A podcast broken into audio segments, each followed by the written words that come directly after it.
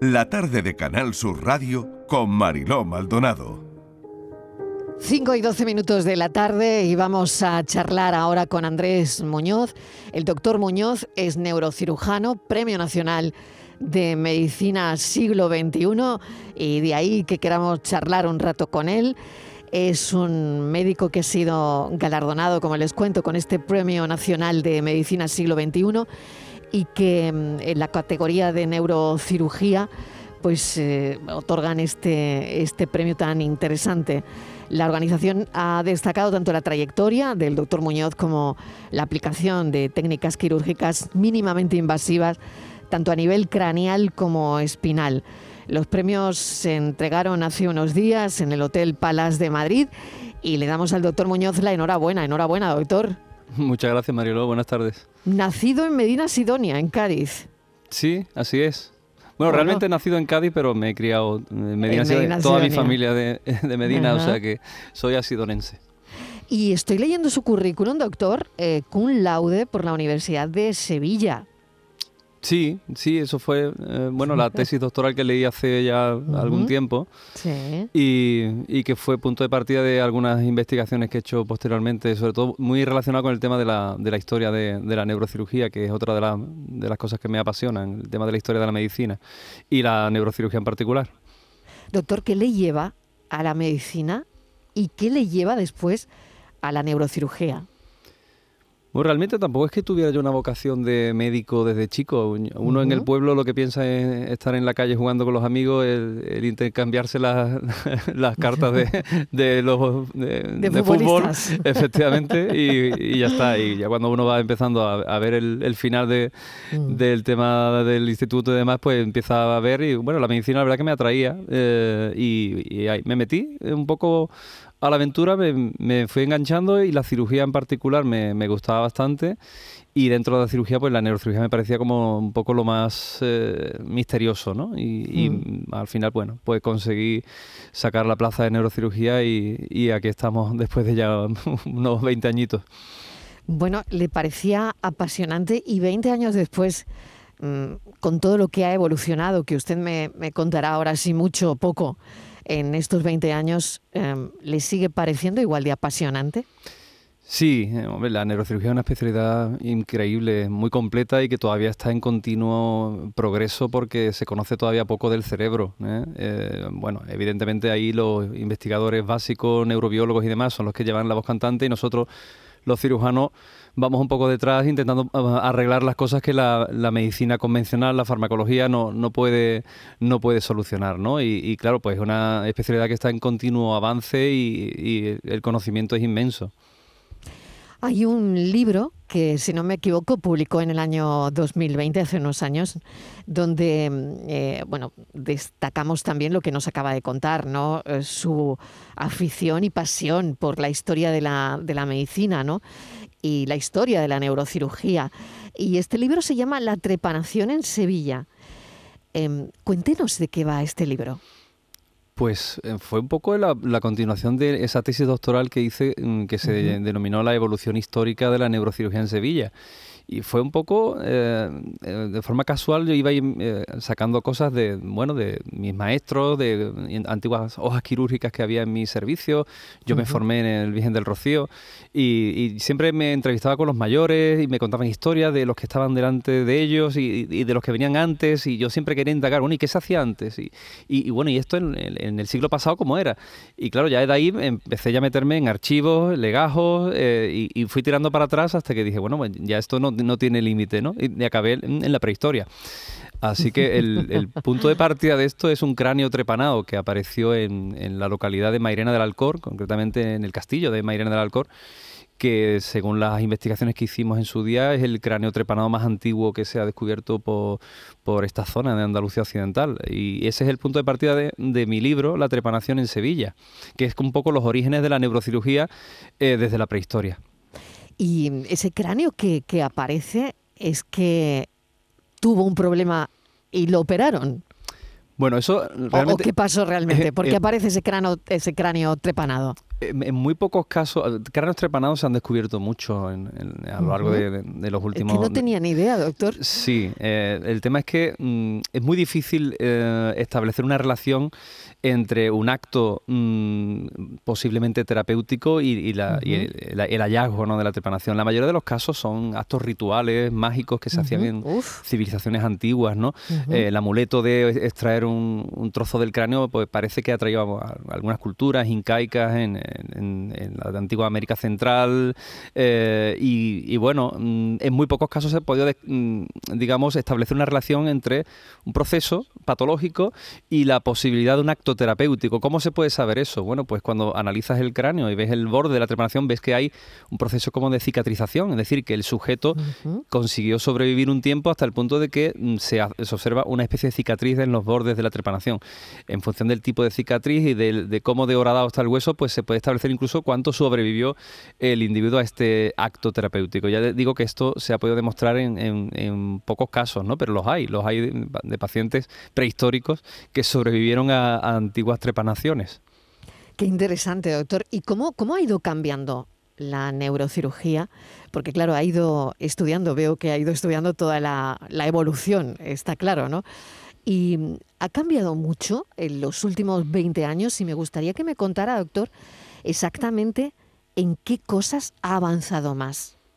Pues realmente en la tecnología, porque la trepanación, eh, la gente me pregunta, hay que ver cuando antiguamente se hacía la trepanación. Bueno, la trepanación la hacemos todos los días, todos los neurocirujanos. Es decir, la trepanación se sigue haciendo. Trepanar es horadar el cráneo.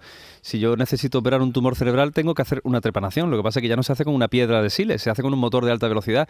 Es decir, eh, lo que eh, ha cambiado en los últimos tiempos, evidentemente, es la evolución tecnológica y, lo que es hoy día un, quirófano moderno, que en las condiciones en las que se hace una trepanación, pero al fin al cabo, el acto terapéutico es exactamente el mismo que hace 3.000 eh, años.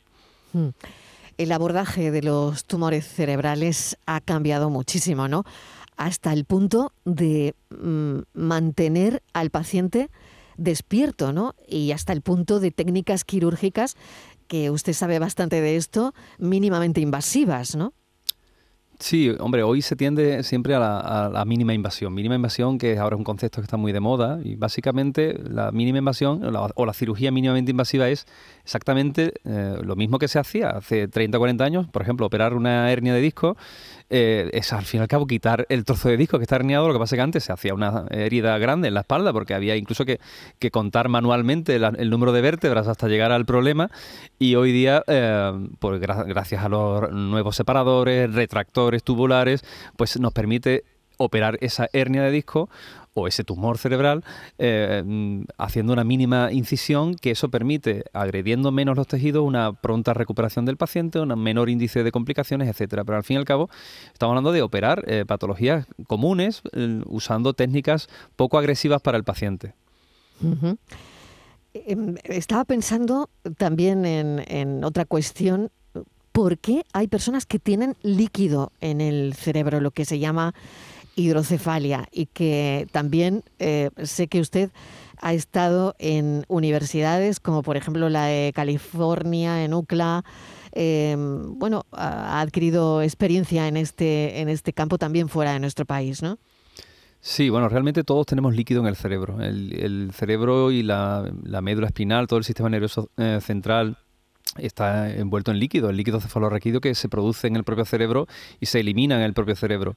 En algunos casos hay un trastorno eh, de la reabsorción del líquido al organismo, eso se ve mucho en la edad avanzada, en los ancianos, pues cada vez por deterioro del propio cerebro cuesta más reabsorber el líquido, con lo cual tiende a acumularse. Es, eh, cuando esa acumulación de líquido se acompaña de sintomatología, es lo que se conoce como hidrocefalia. En esos casos, bueno, pues hay muchas eh, técnicas diagnósticas, terapéuticas. En mi caso la formación fue básicamente en hacer registros de presión intracraneal y ver cómo en esos pacientes había un aumento de la presión dentro del cráneo, que es lo que motivaba muchas veces los síntomas. Y en función de eso establecemos un, tratamiento. Eh, el conocimiento de esta enfermedad en los últimos años, pues la verdad que mm, ha cambiado mucho el, tratamiento de estos pacientes porque eh, básicamente antes eran pacientes que se les catalogaba como un tipo de demencia senil como puede ser el Alzheimer o el Parkinson o cualquier otra, y hoy día la hidrocefalia es una demencia potencialmente curable. Digamos que casi de las pocas demencias que, tienen curación si se pueden eh, detectar a tiempo y se pueden eh, establecer tratamientos adecuados en función de cada paciente. Claro, esto era impensable hace unos años, ¿no? Bueno, la hidrocefalia se viene tratando con sistemas de derivación, como las famosas válvulas desde los años 60. Y todavía hoy podremos válvulas. Hay casos en los que no hay otra forma de poder eliminar ese, ese acúmulo de líquido, por decirlo de alguna forma, si no es derivándolo a otro compartimento, el abdomen, la pleura, etcétera. Pero hoy día tenemos técnicas como mínimamente invasivas, como hemos visto antes, como por ejemplo la endoscopia cerebral, que determinados tipos de hidrocefalia, cuando hay una obstrucción al paso del líquido en algún punto del cerebro, pues con una técnica endoscopia poco agresiva, se puede resolver el problema. Pues, eh, en ese caso sí que ha cambiado mucho el, tratamiento de esta enfermedad en, los últimos 15, 20 años. La columna vertebral, vamos a la columna vertebral, que sabemos que usted es un experto también en este tipo de los tratamientos eh, sobre estos problemas degenerativos. Todos con la edad eh, vamos a terminar teniendo problemas en la columna vertebral todos vamos a padecer dolor de espalda en cualquier momento de nuestra vida. y... Claro, todo el mundo ha tenido un dolor de espalda. Otra cosa es que tengas una hernia, ¿no? Está claro. La espalda duele mm. por muchos motivos y entre otras cosas porque hay eh, muchas eh, em, eh, estructuras que son los, discos, que son los amortiguadores, digamos, que tiene la columna, que se van desgastando. Por tanto, esa mm, capacidad que tenemos de hacer mm, cargas de hacer determinadas maniobras con 20, 30 años, a medida que pasa el tiempo, nos va costando más, se van desgastando esos discos, eh, se generan fenómenos de insuficiencia lumbar o cervical y, llegan ya luego los problemas neurológicos cuando ya eso se convierte o en una estenosis de canal o en una patología discal, puede ser una hernia. Eh, y bueno, mm, hoy día la población cada vez mm, eh, vive más años y el desgaste pues va evolucionando con el paso de los años. muy típico en personas mayores que, que vengan a la consulta prácticamente sin poder caminar por una claudicación secundaria una estenosis de canal o un problema degenerativo, que al fin y al cabo son todos problemas degenerativos y que además con la pandemia hemos visto cómo mm, han empeorado mm, significativamente todos estos pacientes que antes tenían un régimen de actividad física o que iban a sus clases de pilates o de yoga y tal, y que de pronto se han tirado un año y medio o dos años sin salir de casa y vienen a la consulta pues en muy malas condiciones, porque la actividad física al final es el pilar del tratamiento de este tipo de enfermedades. Y está claro que el confinamiento, la pandemia, esto que estamos viviendo todavía, no ha ayudado mucho, doctor.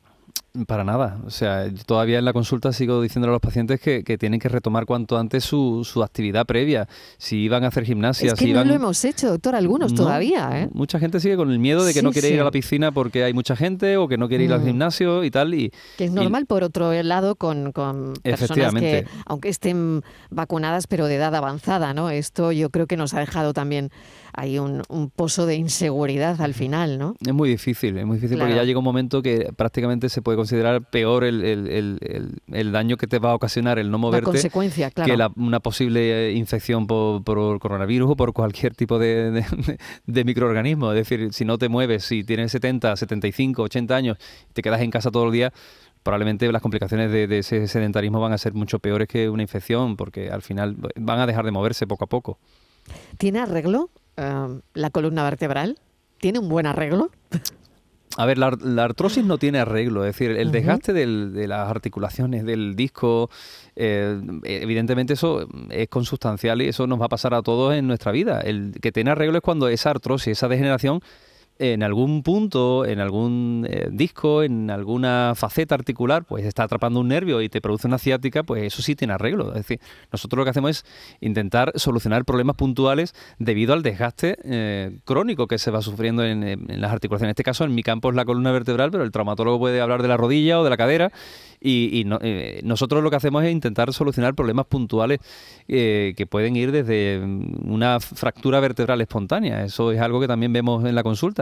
Eh, pacientes que vienen una, una vértebra rota sin necesidad de haberse caído y es por el propio desgaste, por la osteoporosis, la, artrosis. Y, eso, pues, evidentemente, mm, tiene solución. Lo que no podemos arreglar es la propia degeneración del organismo. Mm.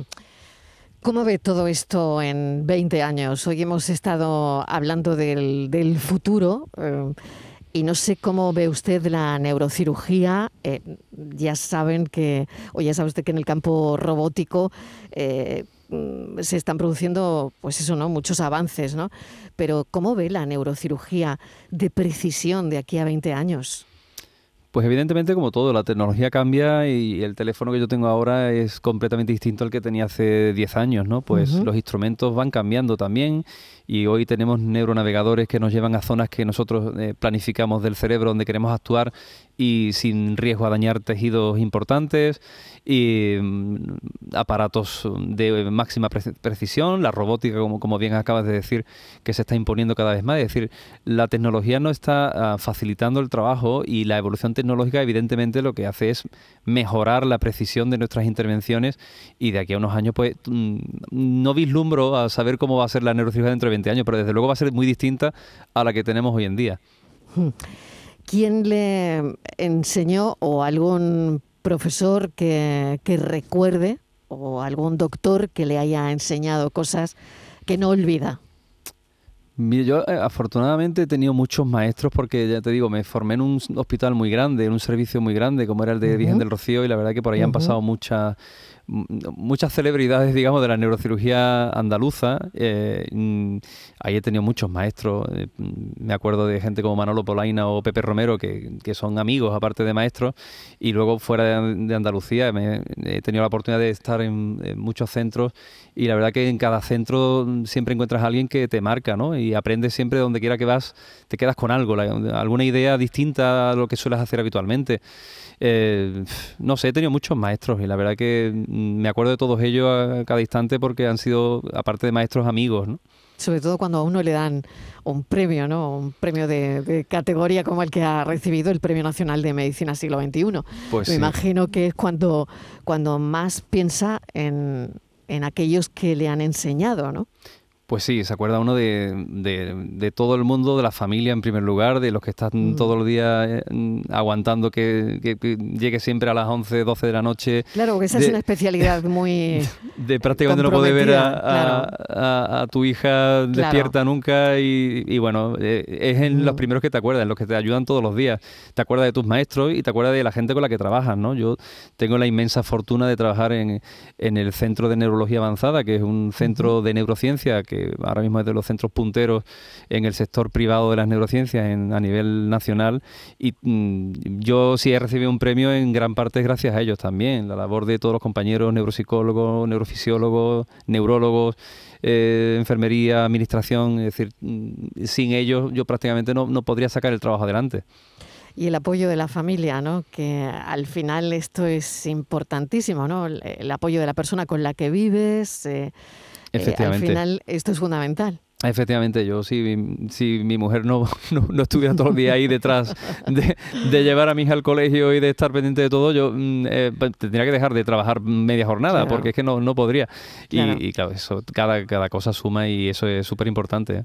Claro que sí. ¿Qué consejo, doctor, le daría a un especialista que em, acaba de aprobar el MIR y va a elegir su especialidad, neurocirugía? ¿Qué le diría?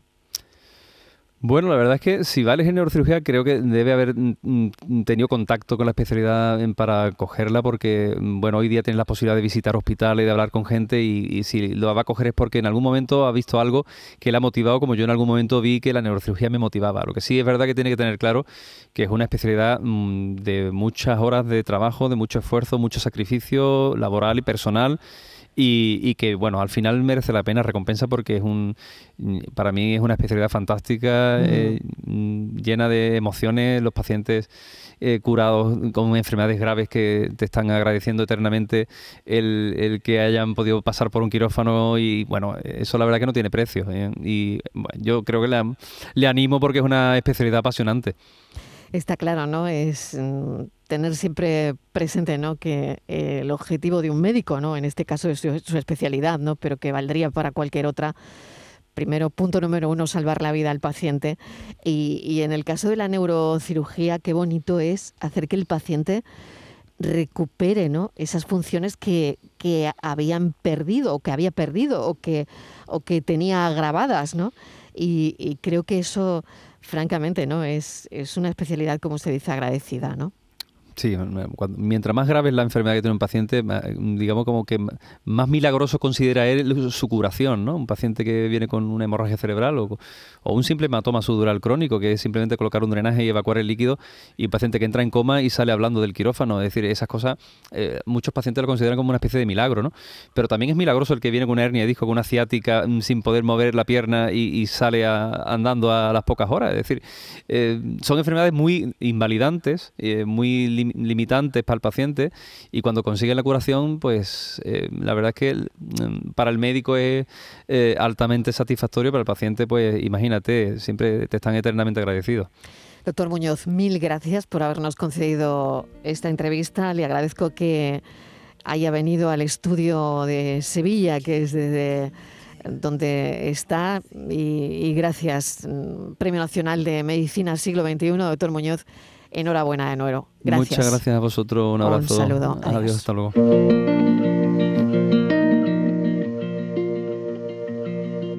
No quiero que me quieras por encima de todo, ni a pesar de todo. Solo quiero que me quieras, que me quieras bien, que me quieras bien, que me quieras bien.